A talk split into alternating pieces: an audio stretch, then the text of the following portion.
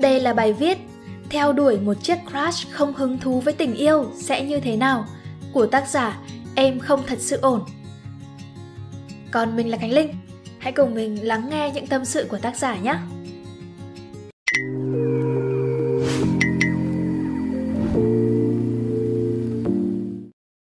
Hiện tại bây giờ em vẫn rất thích bạn ý Theo đuổi thôi chứ không có cách nào để bạn ý rung rinh hơn Ai có cách thì chỉ giúp em với nhé Em thấy có nhiều người không ủng hộ tình yêu tuổi học trò vì sẽ có nhiều cái vấn đề sẽ xảy ra. Nhưng em nghĩ là nếu mình thích ai đó mà người ta trở thành cái động lực để mình cố gắng trong học tập thì cũng tốt mà, đúng không ạ? Tóm tắt sơ lược về bạn đó và em là Cả hai đứa em là bạn cùng lớp, lớp chọn một của một trường cấp 3 có tiếng của thành phố. Bạn kiểu hòa đồng, có trách nhiệm, hay giúp đỡ mọi người, thích chơi thể thao, giỏi những môn tự nhiên và đang học IELTS nên bọn em có rất nhiều chủ đề chung cũng như là cách học để trao đổi qua lại với nhau. Còn em thì có khả năng hát nên thường tham gia các hoạt động văn nghệ của câu lạc bộ, của lớp và làm trong group MC trường. Ừ, vào câu chuyện của em thôi. Em cũng không biết diễn tả bản thân như nào, nhưng em thấy mình giống như là một câu thoại của Harry trong Gia đình là số 1. Bạn trai của mình phải do mình lựa.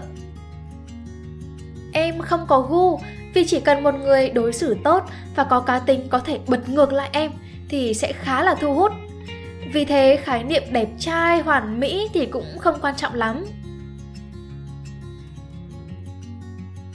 Vốn dĩ lúc đầu bạn đó không để lại bất cứ ấn tượng nào trong em cả, mờ nhạt vô cùng.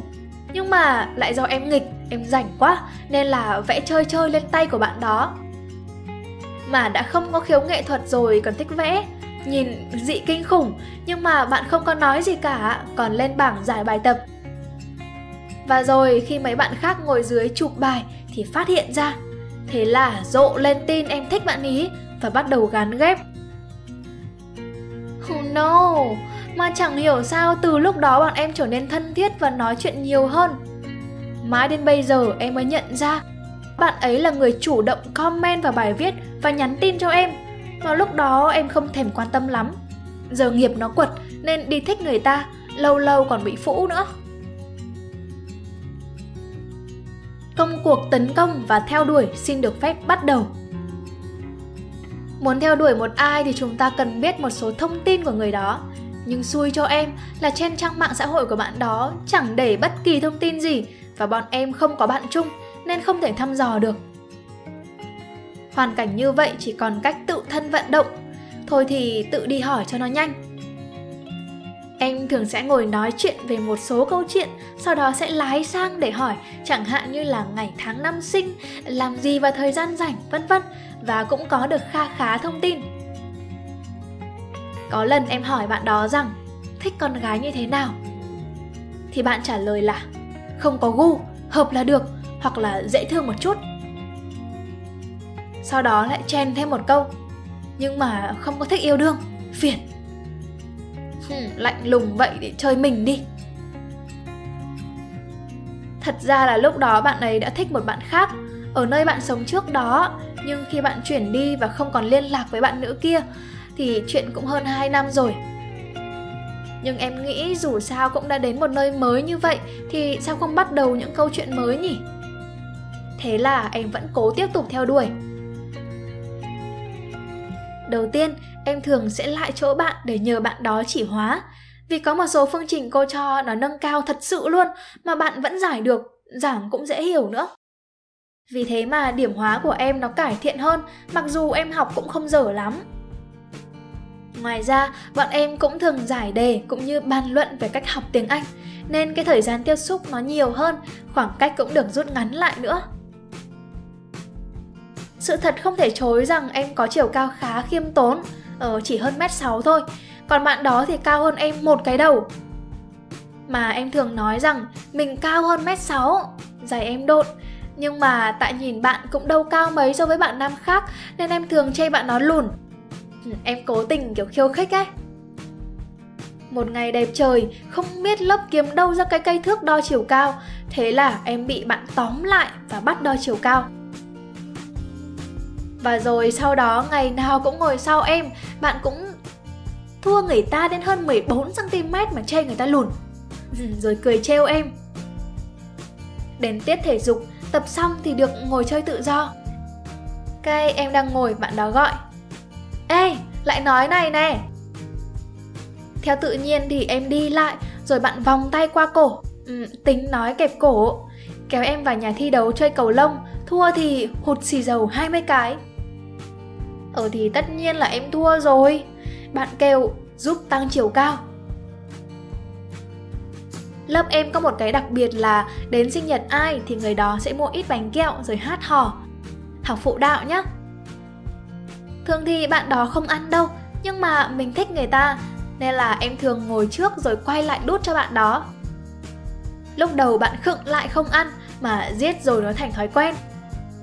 Ông bà ta có câu, muốn chinh phục trái tim đàn ông thì phải đi qua đường bao tử. Em vốn hay nấu ăn nữa nên là nấu xong sẽ thường mang ít lên cho mọi người thưởng thức mà chủ yếu là cho bạn đó.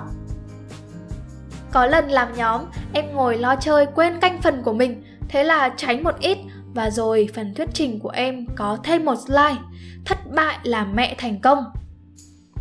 Em định bỏ luôn phần bánh đó mà quay lại thấy bạn đó cầm lên ăn.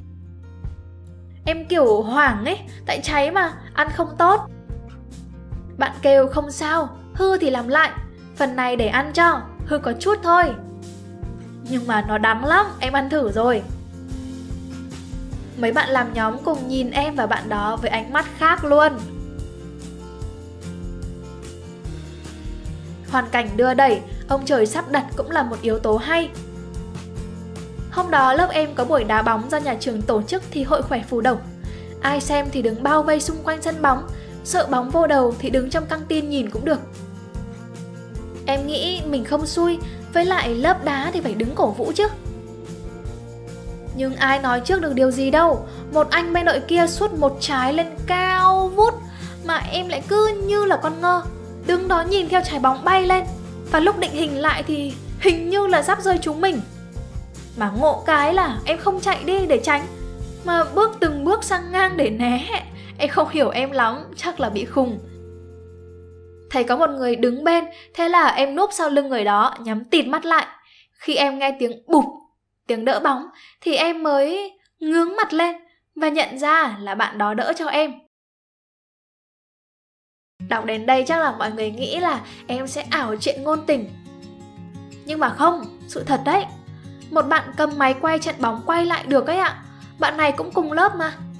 Phải năn nỉ mãi bạn mới chịu xóa không up lên group lớp và giữ bí mật. Bạn nam em thích mới quay lại hỏi em là Có bị gì không mà thấy bóng không né? Thích bị đập vào đầu lắm à? Rồi bỏ đi. Em đứng đó kiểu không lót được mọi việc xảy ra. Đây mới chỉ là một giai đoạn ngắn thôi, còn nữa nếu mọi người ủng hộ thì em sẽ viết thêm ạ. Em thích bạn đó thì vẫn vậy, nhưng em không biết bạn đó có chút tình cảm nào với em không nữa. Có người khuyên em đi tỏ tình, nhưng em chưa xác nhận được tín hiệu của bạn đó, sợ mất đi một tình bạn vì bọn em chung lớp. Mọi người cho em hỏi giờ em nên làm sao ạ? Em có nên giữ tình cảm của mình lại và kết thúc nó trong im lặng không? Hay là có phải là do em tự ảo tưởng? Em cảm ơn mọi người vì đã đọc đến đây ạ. Hy vọng có ai biết mình thì đừng copy link mà gửi cho crush mình nhé. Hy vọng rằng mọi người sẽ thích video lần này và nếu ai có kế sách gì cho tác giả thì hãy nhớ comment bên dưới nhé. À và cũng đừng quên nhấn nút like, share và nút subscribe để ủng hộ chúng mình. Nếu các bạn cũng thích những nội dung như trên, hãy đăng nhập vào website của nhà nhện là spiderroom.com để tìm đọc thêm. Và mình là Khánh Linh. Bye!